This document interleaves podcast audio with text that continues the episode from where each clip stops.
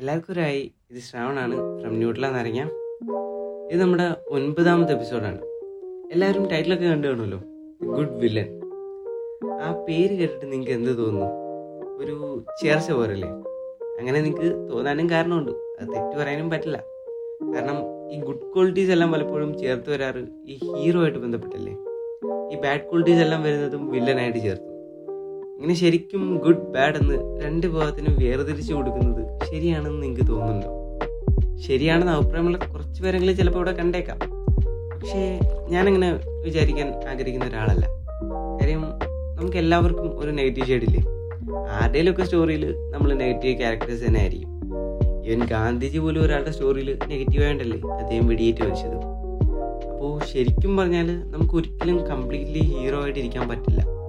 ഇപ്പോൾ നിങ്ങളൊരു സിനിമ തന്നെ നോക്കിക്കോ, അതിൽ ഹീറോയുടെ വേഷം മാത്രമേ നമ്മൾ കാണുന്നുള്ളൂ. അയാളുടെ ശരി നമ്മുടെ ശരിയാകുന്നുണ്ടല്ലേ അയാൾ ഹീറോ ആകുന്നത്. വില്ലൻ ചെയ്യുന്നതും അയാളുടെ ഒരു ശരിയല്ലേ. അയാളുടെ ശരി നടപ്പിലാക്കാൻ അയാളിപ്പം ഒരാളെ കൊന്നാൽ നമ്മൾ അയാളെ ക്രിമിനലാക്കും. മറിച്ചൊരു ഹീറോ ചുറ്റുമുള്ള അമ്പത് പേരെ പറത്തി വിട്ടാൽ അയാൾ നന്മ വരും. ഈ ബാലയ്യ പടങ്ങളിലൊക്കെ നമ്മൾ കണ്ടിട്ടില്ലേ.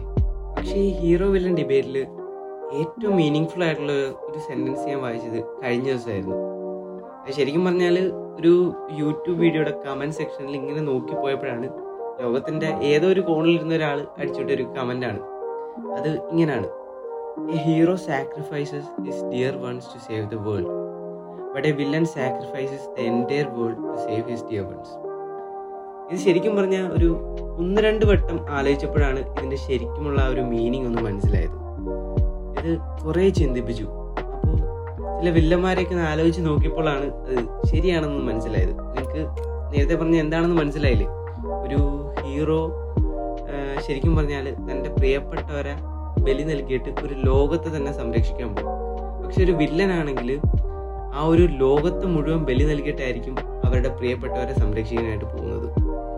ഇനി ഞാൻ പറയുന്നതെന്ന് വെച്ചാൽ ചരിത്രത്തിലെ ഏറ്റവും വലിയ വില്ലൻ എന്ന് ടെക്സ്റ്റ് ബുക്കുകളെല്ലാം വിളിക്കുന്ന ഹിറ്റ്ലറുടെ ഒരു കാര്യമാണ്. പുള്ളിക്കാരൻ്റെ ഒരു കാര്യം എടുക്കാം. ശരിക്കും പറഞ്ഞാൽ ഹിറ്റ്ലർ ചെയ്തതെന്ന് വെച്ചാൽ പുള്ളിക്കാരൻ്റെ ഒരു വംശത്തെ സംരക്ഷിക്കാനായിട്ട് ലോകത്തുള്ള ഏത് മനുഷ്യവംശത്തിനെ കൊല്ലാനും പുള്ളിക്കാരൻ തയ്യാറായിരുന്നു അല്ലേ. അതിലും വലിയ വില്ലന്മാരെല്ലാം ഇവിടെ ജീവിച്ചിരിപ്പുണ്ടായിരുന്നു. അവരെല്ലാം ചെയ്തതും ഈ ഒരൊറ്റ കാര്യമാണ്. അങ്ങനെ ലോകത്തെ ഏത് വില്ലൻ കഥാപാത്രം എടുത്താലും സ്വന്തം എന്ന് അവർ വിളിക്കുന്നവരെ സംരക്ഷിക്കാൻ, ലോകത്തെ മുഴുവൻ ബലി കൊടുക്കാനും അവർ തയ്യാറാണ്. ഇനി നമുക്ക് ബുദ്ധൻ്റെ ഒരു കാര്യം എടുക്കാം. ഒരു ഹീറോ ഫിഗറായിട്ട് കാണുന്ന ഒരു വ്യക്തിയല്ലേ. അപ്പം പുള്ളി ചെയ്തതെന്ന് വെച്ചാൽ ലോകത്തെ മുഴുവൻ തൻ്റെ ആശയം പ്രചരിപ്പിക്കാൻ, അല്ലെങ്കിൽ ലോകത്തെ മുഴുവൻ സംരക്ഷിക്കാനായിട്ട് തൻ്റെ പ്രിയപ്പെട്ടവരെ, തൻ്റെ ഫാമിലി, തൻ്റെ ആൾക്കാരെ എല്ലാം വിട്ടുപിരിഞ്ഞിട്ടാണ് അദ്ദേഹം പോയത്. അപ്പം അവരെ വേണ്ടെന്ന് വെച്ചാണ് ലോകത്തെ സംരക്ഷിക്കാനായിട്ട് ഇറങ്ങി തിരിച്ചത്. അപ്പം ഞാനിവിടെ ശരിക്കും പറഞ്ഞാൽ രണ്ടുപേരുടെ കാര്യം പറഞ്ഞില്ലേ, ബുദ്ധൻ്റെയും ഹിറ്റ്ലറുടെയും, രണ്ട് എക്സ്റ്റെൻഡിൽ നിൽക്കുന്ന രണ്ടുപേരുടെയും കാര്യം പറഞ്ഞു. ഇനി നിങ്ങളാണ് ചിന്തിക്കുന്നത്, നിങ്ങൾ ഇതിനകത്ത് ഹീറോ ആണോ അതോ വില്ലനാണോ എന്ന്. സ്വന്തം പ്രിയപ്പെട്ടവരെ സംരക്ഷിക്കാനായിട്ട് ലോകത്തെ ബലി കൊടുക്കാൻ നിങ്ങൾ തയ്യാറാണോ, അതോ സ്വന്തം പ്രിയപ്പെട്ടവരെ ബലി കൊടുത്ത് ലോകത്തെ രക്ഷിക്കാനോ? നേരത്തെ ഇപ്പം ഈ പോഡ്കാസ്റ്റൊക്കെ കേൾക്കുന്നതിന് മുന്നേ നിങ്ങൾ ഞാനിപ്പോൾ ഇങ്ങനൊരു ചോദ്യം ചോദിച്ചായിരുന്നെങ്കിൽ നിങ്ങൾ ചിലപ്പോൾ പറഞ്ഞേനെ എനിക്കൊരു ഹീറോ ആവാനാണ് താല്പര്യമെന്ന്. പക്ഷെ ഇത് കേട്ടതിന് ശേഷം ഇപ്പം ചിലപ്പം നിങ്ങളുടെ മനസ്സൊന്ന് കൺഫ്യൂഷനായി കാണും, എന്താണ് എന്ത് പറയണോ എന്ന് മനസ്സൊന്ന് ചെറുതായിട്ടൊന്ന് കറങ്ങുന്നുണ്ടായിരിക്കുമല്ലേ. അതിനർത്ഥം നമ്മൾ തന്നെ ഈ രണ്ട് ക്യാരക്ടറും ഉണ്ടെന്നാണ്.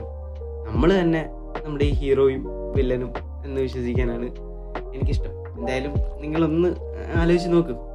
അപ്പം അടുത്തൊരു എപ്പിസോഡിൽ എല്ലാവരും കണ്ടൻ്റായിട്ട് കാണാമെന്ന് പ്രതീക്ഷയോടെ. ഇറ്റ്സ് മീ ശ്രാവൺ ഫ്രം ന്യൂട്ടല്ലാന്നറിഞ്ഞ. ബൈ. പിന്നെ ഒരു കാര്യം എനിക്ക് പറയാനുണ്ട്. ഇതിപ്പം ഈ ഒരു പോഡ്കാസ്റ്റ് നാല് നാലോ അഞ്ചോ മിനിറ്റിനകത്തായിരിക്കും കാണുന്നത്. അപ്പം ഈ ഒരു നാലോ അഞ്ചോ മിനിറ്റ് എനിക്ക് എടുക്കാനായിട്ട് രണ്ട് രണ്ടര മണിക്കൂറാണ് എടുക്കുന്നത്. കാര്യം ഒന്ന് റെക്കോർഡായിട്ട് തുടങ്ങുമ്പോഴായിരിക്കും അവിടുന്ന് ഇവിടുന്ന് കുക്കറിൻ്റെ സൗണ്ട് വരുന്നത്, അല്ലെങ്കിൽ തടി മുറിക്കുന്ന സൗണ്ട് വരുന്നത്, അത് ഇതെല്ലാം കയറി വരുന്നത്.